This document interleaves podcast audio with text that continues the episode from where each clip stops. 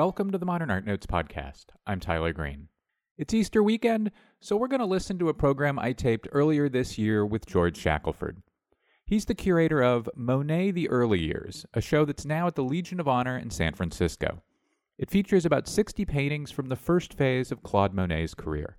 From a painting Monet made in Normandy in 1858 when he was 18 years old, until 1872 when Monet lived in Argenteuil along the Seine near Paris.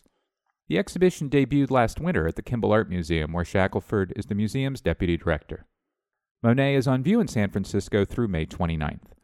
The show's beautiful catalog was published by the Kimball and is distributed by Yale University Press. George Shackelford, after the break.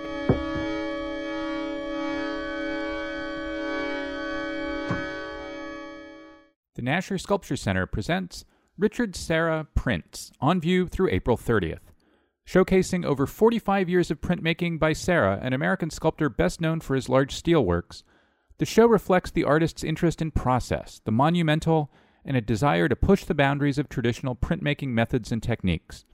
Learn more about the show at NasherSculptureCenter.org.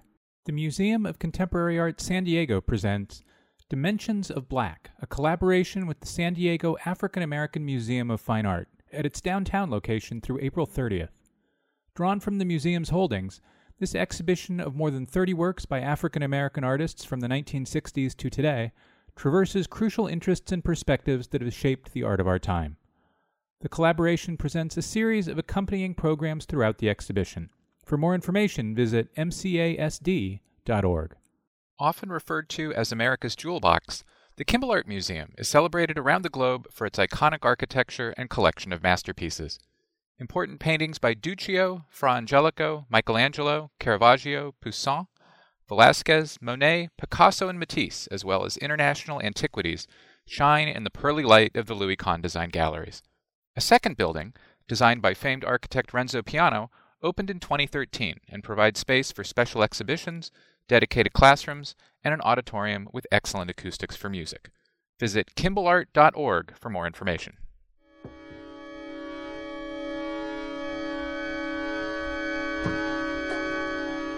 And we're back. George Shackelford, welcome back to the Modern Art Notes podcast. Glad to be here. This show covers Monet's earliest decade and a half, roughly 1858 to 1872. 1872 is the year in which Monet paints Impressionist Sunrise, the painting that, that would give the ism its name, if you will. Why is is that 14 year period, that initial period, worthy of examination, and what can we hope to or expect to learn from it? I think it's one of the most important periods in Monet's life in that it is the time in which he is deciding who he's going to be. He is trying out new painting methods that will be useful to him throughout his career. And it's a time when he is not only inventing new ways to paint, but also simultaneously inventing who Claude Monet is, not only for himself, but for a, a public that he desires to recognize him. When you say he's coming up with new ways to paint, could you be a little more specific? How does how does that look on the canvas? Sure. The first painting in this exhibition is, in a sense, a little bit of an outlier. It's painted in 1858 under the tutelage of Boudin, who is painting in the same field nearby. And it's an alarmingly good picture for a picture to be painted by a 17 year old boy. It is scarily, scarily competent, and yet it is very much still in the manner of an artist like Daubigny, who was famed among the Barbizon artists for his paintings of, you know, fields and rivers. From that rather tightly worked object, you move within a matter of 14 catalog numbers in the catalog raisonné and five years to a, a, a, remarkably different painting that looks like he has been trying to abstract Theodore Rousseau.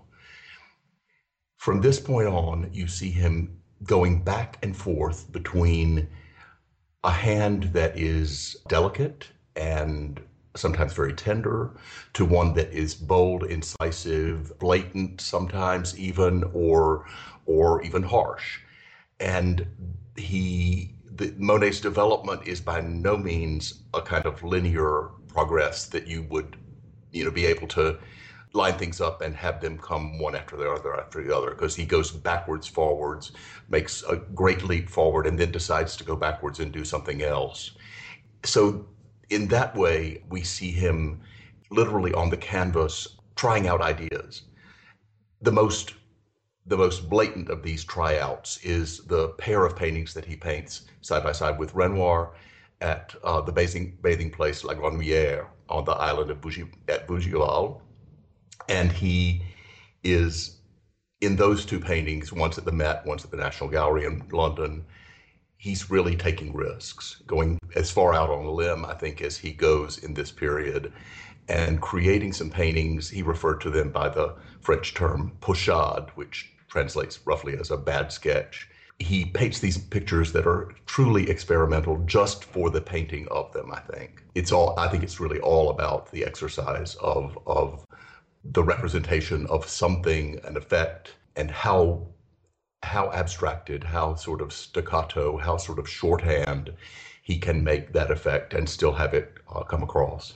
So, just to fill in a couple titles of paintings you mentioned, because we'll have all of these paintings up on manpodcast.com. The, the 1858 painting you referenced is View near Rouelles, and we'll try to have the related, very closely related, Boudin and Daubigny paintings. The paintings at La Grenouillère. Yeah, Metropolitan Museum of Art, 1869, and National Gallery, London. One is, is, is titled Bathers at La Grenouillère and the other is probably bathing place at La Grenouillère. Oh, just the, the other is just La Grenouillère at the Met. So we'll have all of those up on on manpodcast.com. So if this is Monet's foundational period, the, the, this kind of first decade, what is he building the foundation out of? Is it a particular style? Is it particular geographies and places? Monet really begins his career as a draftsman, as a, uh, a drawer of caricatures in Le Havre, where he grew up, and he comes under the under the the, the eye of Eugène Boudin, who is from Le Havre, and who is uh, then not so well known as he was to become a few years later, but a, a, a well known landscape painter. With Boudin's encouragement, Monet begins to paint. And so that's the transition from the the artist who is essentially basically self-taught or had high school lessons in drawings and an artist who is trained by a master painter with boudin's uh, help. He in, enters art school in paris. He studies in the studio of charles gleyre the swiss painter of who's living in paris and who uh, has a big studio of of rather liberal ways of studying. Not a whole lot of supervision but a but a, a good sort of fermenting environment in which to learn. But from this essentially rudimentary technique that he's learning, he is taking the example, I think, first of Courbet, and then later, but surprisingly later, of Manet, and sort of reforming the notion of landscape as practiced by the artists like Corot or Rousseau or Daubigny in the so-called Barbizon school, and making the effects generally broader, more emphatically brushy, if you will. And a good example of this is the painting The Luncheon on the Grass from 1866, a vast uh, canvas. It was originally 13 by 18 feet that he begins for the Salon of 1866, having exhibited the previous year a beach scene, now at the Kimbell, that is was a, a smaller picture. When he enlarges the scope of the painting, he also simultaneously enlarges the brushstroke, enlarges the the effects, so that you end up with something that if you saw it reproduced small in a book, looks perfectly detailed, but when you are standing before it, everything about it is gigantic. The, the leaves are painted with a brush that must be an inch and a half wide. Nothing about it is minute and detailed. It's all rendered at a sort of at a sort of level of, of finish that would have been, had it ever been exhibited, truly astonishing. He doesn't show the canvas, he rolls it up, it gets mildewed, he unrolls it, he has to cut off the mildewed bits. It's now in two parts, now at the Musée d'Orsay, which has very kindly lent it to us for the exhibition. Is Monet consciously, intentionally working on a decorative scale because he's interested in the decorative tradition in, in Luncheon on the Grass, or is there another reason he's he's working that big? Well, honestly, on a practical level, I think he's painting that big so that he will inevitably be noticed. There's a, I think there's a, a, a sort of PR strategy there that though he got noticed for his pair of seascapes in 1865, got a review. He's 24 years old. He's made a really brilliant start in the salon. He decides, in the way that, frankly, that a 25 year old might well do, to say, okay, I got to really make a huge impact this time. And the best way to do it is to A, change subject matter. So, no more beach. We're going to be in the woods and it's going to be full of people. And then I better also make it a different scale. Let's make it 13 by 18 feet. And, and that creates something that would have, without question, had it gotten into the salon, been almost scandalous, almost certainly a scandalous picture in the way that a few years before Manet's uh, Luncheon on the Grass was the scandal of the Salon des Refusés. So it's not until much, much later in his career then that Monet becomes interested in decoration. I think so. I think that there are certainly hints in all of Monet of an interest in what the theorists would have called, quote, the decorative, close quote, which is to say, the aspect of all art that is con- concerned with abstract qualities, the placement of painting, paint on the surface of the canvas, the arrangement of the forms, that which does not necessarily convey meaning or subject matter but which is clearly just about the the process of the paint itself. And that is a, a, tendency that flows through his art that goes all the way through the series paintings of the 1890s and that erupts in earnest when he decides to paint the big mural decorations uh, after the First World War.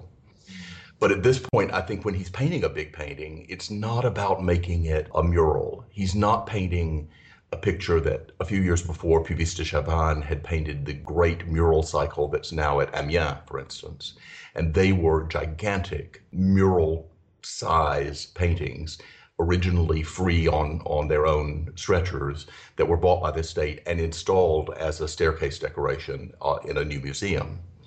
Monet's not intending that this painting should ever become that kind of painting, I think. I think I think the billboard quality of it would A have rendered it almost unsaleable. I mean, who has a who who what private buyer is going to buy an 18 feet, feet wide painting, much less a 13 foot high one? And so it becomes really, I think, a stunt. Very much like the, the fact that in 1876 he paints the great Japonaise in Boston as a purely as a stunt for the Second Impressionist exhibition. It's a way of getting himself noticed you know, in a in a in a show that is dominated by landscape painters, suddenly the chief landscape painter paints a a figure picture that's bright red. In the same way, I think here Monet had gotten his start as the painter of the seascape, and he wants to say there are more brushes in my box than than just waves and clouds.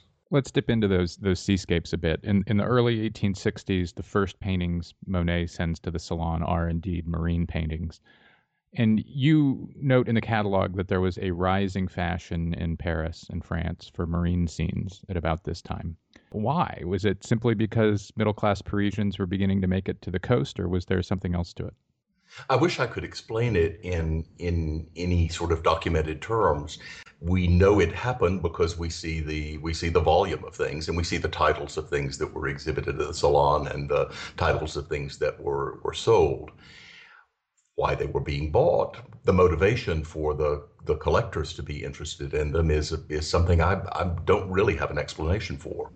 I think that certainly the sea the painting of the sea does perhaps more than the painting of the land or of the forest give a painter a, a great opportunity to explore really different effect or a wide variety of effects on in the same composition. Because you have in the case of say the Kimbells uh, Pointe de la Hève at low tide the painting that really inspired me to organize this exhibition that salon painting of 1865 you have not only the sand the the gritty rocky sand with its little pools that can reflect light You have the surface of the water here at low tide, so not so many waves, and a surface that is very interesting and, and, and multifaceted and changing all the time.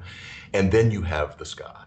And the sky in this case is is either it's going to rain or it has just rained. I mean, it's it's very much the sense of, of sort of stormy weather with breaks in the sky to go to deep blue, deep blue, vast infinity sky in the background.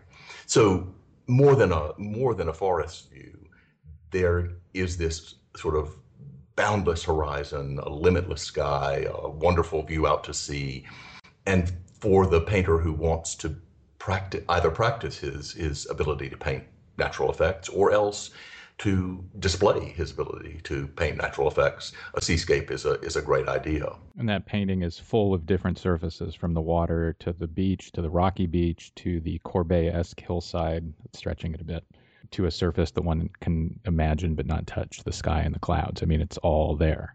It re- really is. It really is, and it's and it's what got him noticed by by the critics. You know, they'd never seen him before. Manet saw a, painting by an artist named Monet and said, "Who is this guy pastiching me, stealing my name?" And, and they weren't meet, to meet until a few years later. But so he really did, was noticed very much from the start in in that regard. The Kimbell painting is an 1865 period. In, in, in this early period, in the mid to late 1860s, a lot of the paintings Monet is submitting to the Salon were rejected by the jury. I'm going to offer two of them here, two strikingly different paintings. We'll have images of both on the website, of course. Can you tell us why you think each of these would have been rejected? The first one is Women in the Garden from uh, 1867. I think it's the the shockingly flat, unmodulated areas of of pure color that don't allow the visitor to enter the canvas as if it were deep space. Monet's insistence on using essentially undifferentiated patches of color and and to distinguish say light and shadow where so the light, the lit up part of something is very lit up and there's a sharp edge between it and the uh, shadowed part of something whether that's grass a path a, a dress and I think that, let's use the word schematic, uh, almost sort of a jigsaw effect in, in these paintings was more than the Salon of 1867 could bear. Mind you, all of Monet's colleagues were refused in the Salon of 1867. It was an unusually harsh jury. And it was so harsh that they were also shocked that they started thinking about whether they should withdraw from the salon and exhibit independently exactly what they would do in 1874 with the first Impressionist exhibition to be a, a, a group of independent artists exhibiting simultaneously with the salon, but in a different venue and, and independent of a jury. So that idea has its has its birth, if you will, in the Salon of 1867 and the rejection of Monet, Bazille, Renoir, Sisley, etc. Women in the Garden would remain an important painting to him all his life. He would he would talk about it at, at, at length, along with the Luncheon on the Grass. Yeah, near the end of both of which I guess he held on to till the end of his life. In I mean, he had to get one of them back, but he had it at the end of his life. That in a way, he had to get both of them back because it wasn't. Oh, that's right. Yeah, paid the debt for the the Luncheon on the Grass that uh, he got it back from the guy who had it on collateral, if you will. A former then, landlord, I think. Yes, exactly. And then Bazille had bought Women on the Grass somewhat under pressure from Monet, who needed some more money. And so he says, Take this painting, Bazille, and now you owe me for it, and you need to pay me on time every month. He even complains that Bazille is running late in his payments. Uh, Bazille, who, mind you, has financed him along with his aunt and, and father for the last five or six years. He had to get that back through through the intervention, in a sense, of Manet from Bazille's parents after Bazille's death in the Franco-Prussian War. So he gets both of those paintings back, but after he has moved to Giverny in 1883. That that move is he moves finally in 83 to the house that he will occupy for the rest of his life. And it's when he has a, a fixed abode and a bigger place to to display things that he retrieves those canvases and can put them up in his house. They move from house to garden studio, etc., in the last decades of his life. And he uses them, in a sense, from what I can tell from the descriptions, as touchstones of the visit to Giverny. They were one of the destinations that you took when you were going to the house after, let's say, 1895 and not only were you seeing what he was doing with his series paintings and, and later with the big water lily decorations, but you were taken to see the paintings from the 1860s as part of your lesson in what Monet meant.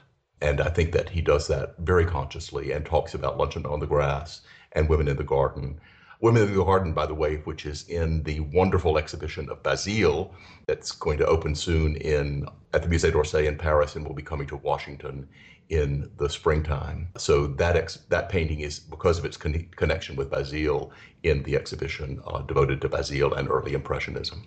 There is a great photograph in the catalog of Monet taking a visitor through the the very scene you just described. We'll try to get an image of it for the website. Speaking of, of Bazille, another painting that gets rejected by the Salon is is the Magpie from 1869, a painting that couldn't be any more different from Women in the Garden. Why didn't the magpie fly? Oh, that was bad. Why didn't the magpie uh, make it in?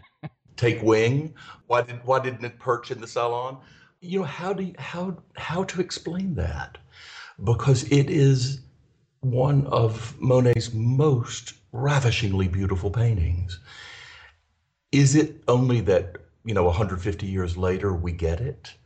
Or did it have something about it? Or you know was there a, a jury that just didn't like what monet was representing? There, there were people who thought of this group of artists and they recognized them as being a group together bazille sisley renoir monet. They recognized them as if you will troublemakers. And i think that the the notion of of their stirring up trouble may well have caused a more conservative side of the Salon jury to simply say, no, let's not have these guys. So no matter how, how lovely the picture is to our eyes in 18, excuse me, in, in 2016, for an audience, for a, a, a jury in the late 1860s, it was a a, painting that you could accuse of being summary, slashed on, simply, uh, uh, you know, uh, to use the great expression that Ruskin used of Whistler, throwing a pot of paint in the public's eye. In this case, uh, slathering tubes of white cake icing that are laid on with with wide brushes and just incredibly sort of bold and and uh, and broad effects of oily, oily paint that represents the the fallen snow, the reflectance on the uh, on the landscape in the distance, the the white patches of snow clinging to a chestnut tree.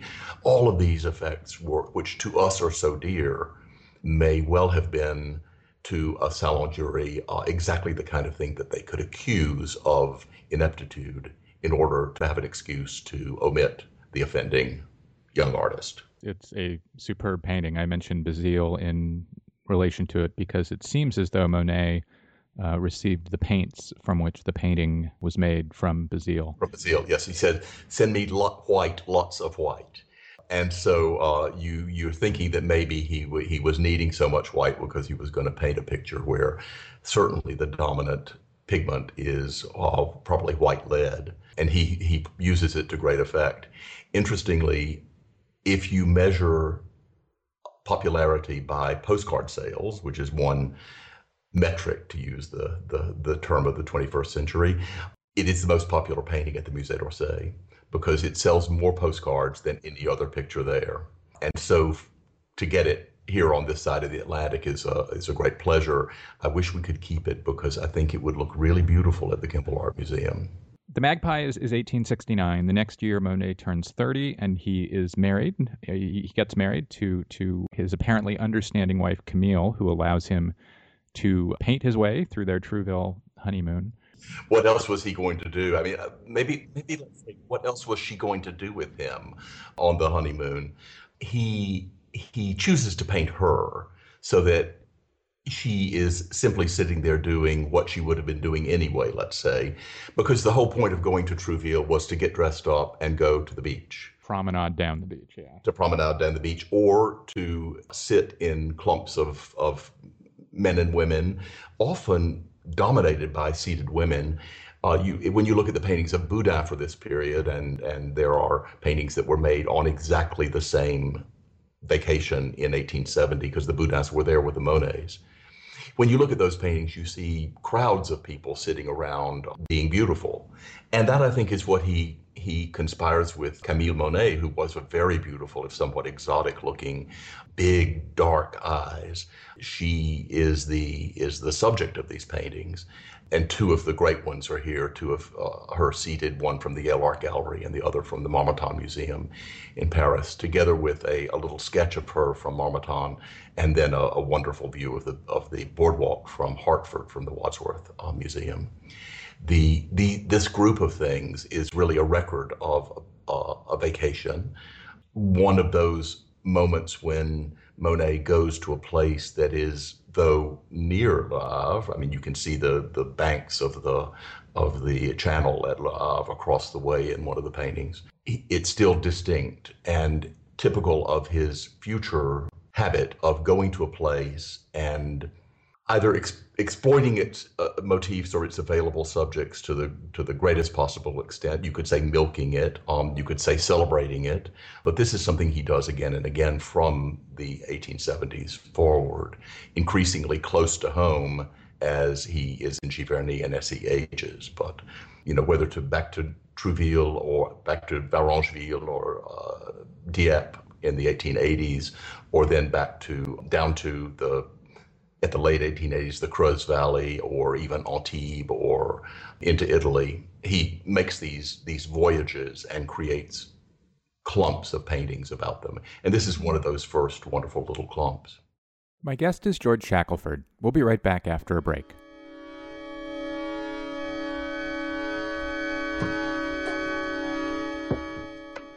The Getty invites you to explore its first online only exhibition the legacy of ancient Palmyra.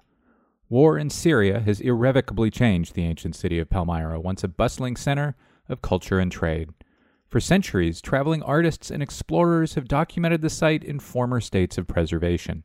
This online exhibition captures Palmyra as it was photographed for the first time by Louis Vignes in 1864 and illustrated in the 18th century by the architect Louis Francois Cassas. Explore this ancient site at getty.edu slash Palmyra. The exhibition Unfinished Conversations, new work from the collection, is now on view at the Museum of Modern Art in Manhattan.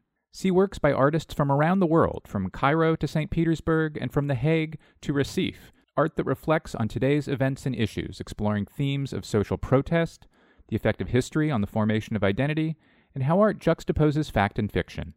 Visit MoMA.org for more information and tickets, and plan your visit today.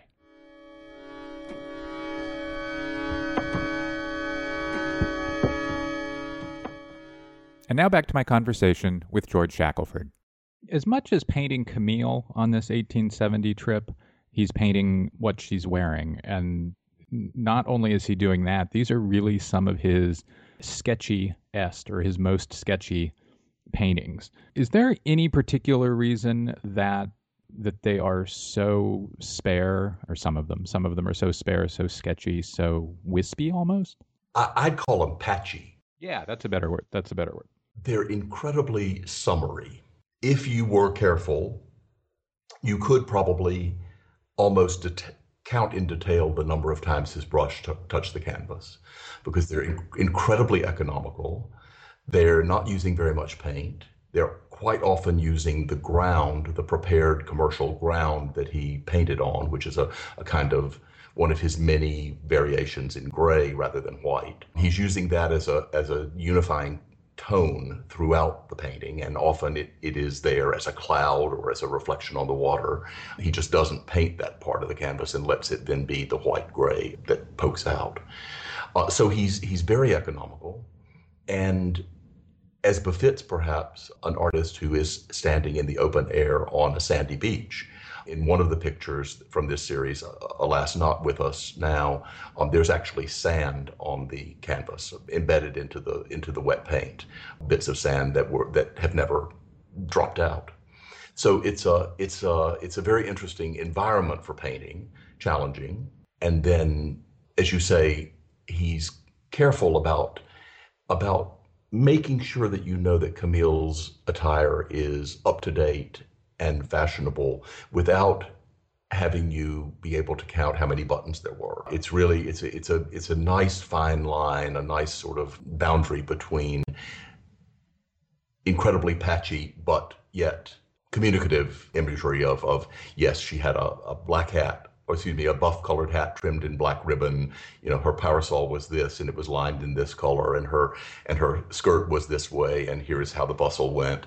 And you can see these these images and on the next day she was wearing blue and white stripes, for instance, and either she or someone in her retinue was also wearing blue and white stripes. It's a very interesting phenomenon of being at, at, at once experimental painting and Boudin like recording of tourism. But you know, when you compare it, Tyler, to a Boudin, there's nothing except the actual subject matter that connects them. The way they're painted are so completely different, and he has gone so far beyond what Boudin would have ever been able to do, frankly. I don't want to, I like Boudin a lot, but Boudin gets in one rhythm and he stays there through the 1890s. It's one style of painting, and Monet is is he almost has to change to to keep moving. There needs to be there needs to be some new thing that he's thinking through to to keep him moving forward. 1870 is, is a big year in French history. It prompts a certain exodus of, of French painters. Where did they go, and and why is that temporary departure particularly important for Monet?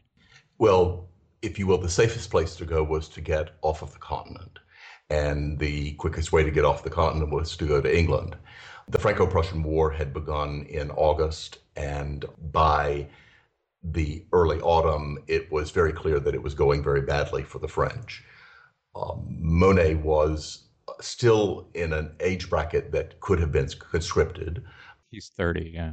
Though he had a, a wife and son, he could conceivably have been taken up for the army. And so he really decided, I'm going to get out of here. Left in early October to find a place for the family to live in London, and the family, Camille and Jean Monet, followed him they set up in London in 1870, first living close to the city and then in Knightsbridge, and are there for uh, several months after that, in a way in exile. Well, he, he I guess he, the, the, the one other kind of key point to make about Monet in London before we get to some specific paintings is that he intensifies his engagement with Pissarro and meets someone who would be important to his his business future, if you will. Absolutely. Through Daubigny, who is also there, he meets the dealer Durand-Ruel, Paul Durand-Ruel, whose family business had been active for a, a, maybe a generation in supplying modern paintings, but pretty unremarkable modern paintings, good but not not crazy, to a an increasing buying public. Paintings by Corot or Rousseau or Daubigny again he meets Durand-Ruel, and it's Durand-Ruel who lets him know that, oh, by the way, Pissarro is also here. So he reconnects with Pissarro, um, who he had been living nearby when he was in um, in uh, Bougival, and they reconnect and they spend time together and go to museums together. And but I think the I think the encounter with Durand-Ruel is almost more important because it it's a meeting that that will then dominate the rest of his really the rest of his career through the century. Uh, Durand-Ruel becomes the dealer to the Impressionists fundamentally, and uh, and Monet's greatest champion. While in London, Monet continues to paint Camille. There's a painting at the Musée d'Orsay that's in the exhibition from 7071. It is an enormously, wildly, completely different painting of Camille than than what we'd seen earlier in 1870. Why is it so different? I think it's English. I think it's I think it's Monet, in a sense, turning back to images that Whistler had exhibited in the 1860s in, in Paris and London, and Monet and Whistler knew each other. And I think I think the painting is, in terms of its composition, mood, level of detail, in fact, even on account of some of the little the little throwaway hints that are in it, a painting on the wall that's cut in half along the bottom, a Japanese fan resting on the, the mantelpiece.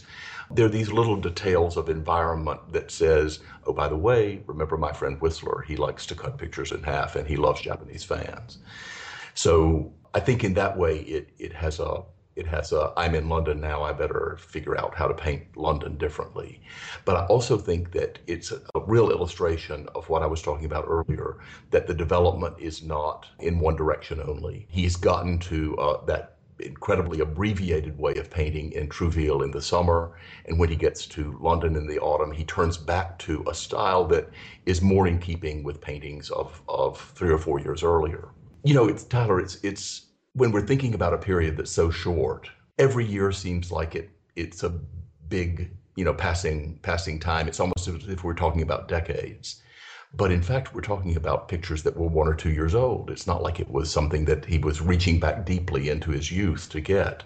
So I think the, the, that that shift back and forth between detail and abstraction or you know abbreviation is is something that may just be something that was sort of na- natural to him. And the fact that he had that he can move between those two manners is going to be really important um, in, the painting of London and above all in the painting of Zaandam, where he moves uh, in 1871.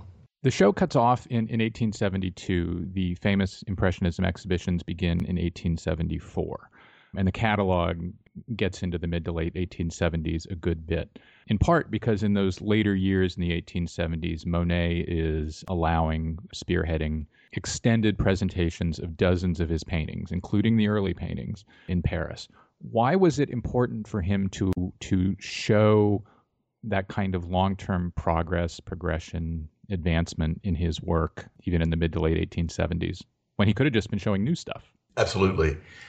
I think it's I think he's very conscious of his image and and one of the paintings that I discuss at some length in that catalog is the is a picture from Geneva called uh, a hut at Saint Adresse. So let me set this up for a quick moment because that was going to be my next question. Uh, this is a painting from 1867. It is just extraordinarily atypical. When when you see the image on on the website, you'll you'll understand what I'm talking about. But it's an 1867 painting. So yes, sorry, go ahead. In the first Impressionist exhibition, he doesn't show this picture, but he shows a big painting from 1867, roughly, that is a complicated, large, multi-figure, rather dark brown and white and black interior. It's a painting from the Städel Museum in, in Frankfurt. Simultaneously, he's showing Impression Sunrise, the painting from Marmottan that now in Marmottan that that gives Impressionism its name. So on the one hand, a, a, a strongly rooted in in realist subject matter painting of a family at lunch. On the other hand, an almost indecipherable series of large fog effects, boat masts made ephemeral by fog and, and mist, and uh, you know a sun trying to break through. These two things are side by side in the Impressionist exhibition. Maybe not side by side, but they're in the same show, painted by the same artist. They are five years apart in date. But I think that even in 1872, he's wanting you to realize that in that five years, he has changed. And that old manner and new manner are are important to him in, in this in this time period. The painting of 1867 of the hut at Saint Adresse is a painting that has gone essentially overlooked by generations of art historians. Monet shows it four times between 1868 and 1889. The only other painting he shows so much, the only other early painting he shows so much is Impression Sunrise. And so it's a painting that we have kind of left out of the conversation. And when I first saw it, which was alarmingly sh- a short time ago, I, I thought, well, this is really an incredible picture.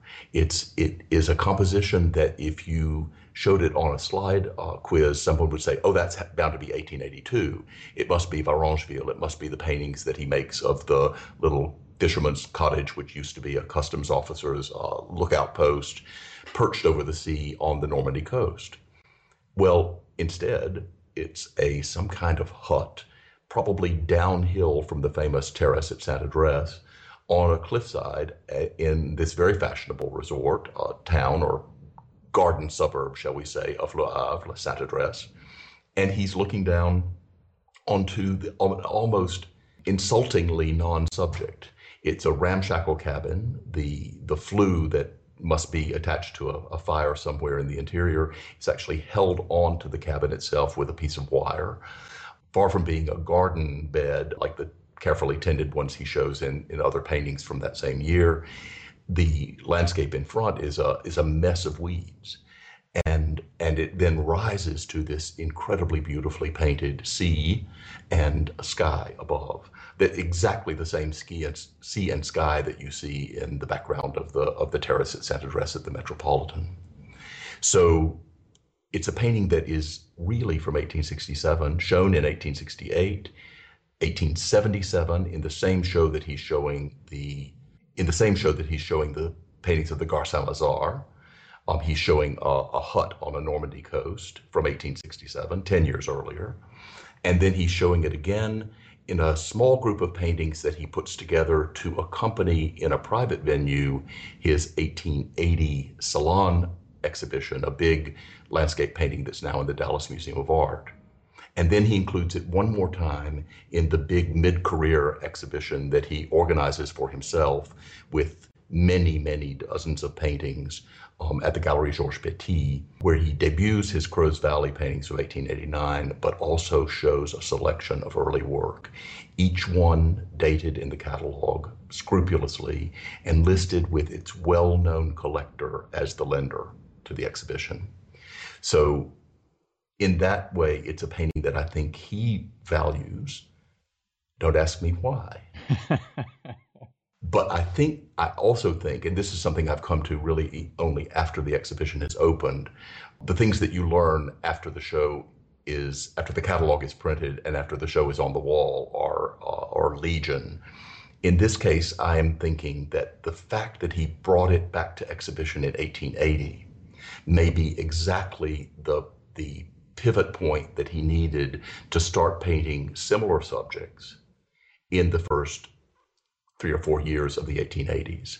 So that re-encounter with the painting in the show of 1880 that he does in a in an in a set of offices for a publication may well have may well have prompted him to return to that subject and make more versions of it. And he makes a dozen or more versions of a of a hut perched over the sea um, with the same, often with the same warm and cool interplay between the uh, between foreground and background. This this 1867 painting features both boats with sails, which are a Monet favorite in these years, but also um, on the left hand side a number of steamships and their quite evident steaming steaminess rising up from the horizon. Is there could there be any significance between that juxtaposition, the sail ships and, and the steamships, or or not at all? Oh, sure. I think there is absolutely there an, an acknowledgement of modern transport. The sailboats that he so often paints in the pictures of the 1860s are very, very often fishermen's boats. They have dark gray, um, sometimes appearing even black sails. They're distinguished from the pleasure boats, which have bright white sails typically.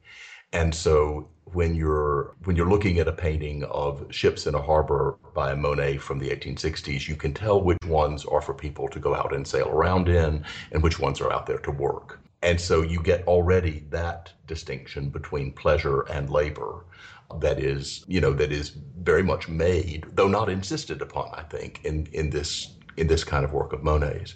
But then always when there can, when there can be a factory Monet will include it. Take, for instance, the paintings, beautiful painting of Argenteuil that's in the National Gallery of Art, where you have both a pleasure boat, wonderful white sails in the sunset kind of picture on the, the left, and then beyond it, the sort of pseudo chateau of a, of a rich man, and then beyond that, a factory, a smokestack for the manufacture of some goodness knows what, maybe canning of vegetables or something like that. And and so all of those bits are there because Monet wanted them to be there. I mean, this is an artist who can leave something out if he doesn't if he doesn't like the way it looks. He leaves a steeple out of a painting because he it will mess up the sky. But he, when he puts that smokestack there, you know it's not just because he saw it, but because he wanted you to see it too. And so the, the, the juxtaposition of the smokestack and the sailboat is, as we all learned from Robert Herbert and T.J. Clark back in the 18, uh, 1980s, I said 1980s, we learned from them to start reading the details because details matter. And in a painting that, that has traditionally been interpreted only as note the play of light and shade and the beautiful sunlight, you could also say, note the factory, note the sailboat, note the bridge, note the broken bridge, note the fixed bridge, note the railroad bridge, note the, the highway bridge. And the choice of subject matter for Monet is not simply what was there, it's him making choices about what to paint. Marvelous. George Shackelford, thanks so much for talking with me. Always great to be here. That's all for this week's show. The Modern Art Notes podcast is edited by Wilson Butterworth. Special thanks to Steve Roden, who created the sound for the program. The Modern Art Notes podcast is released under a Creative Commons license. Please visit Modern Art Notes for more information. Thanks for listening.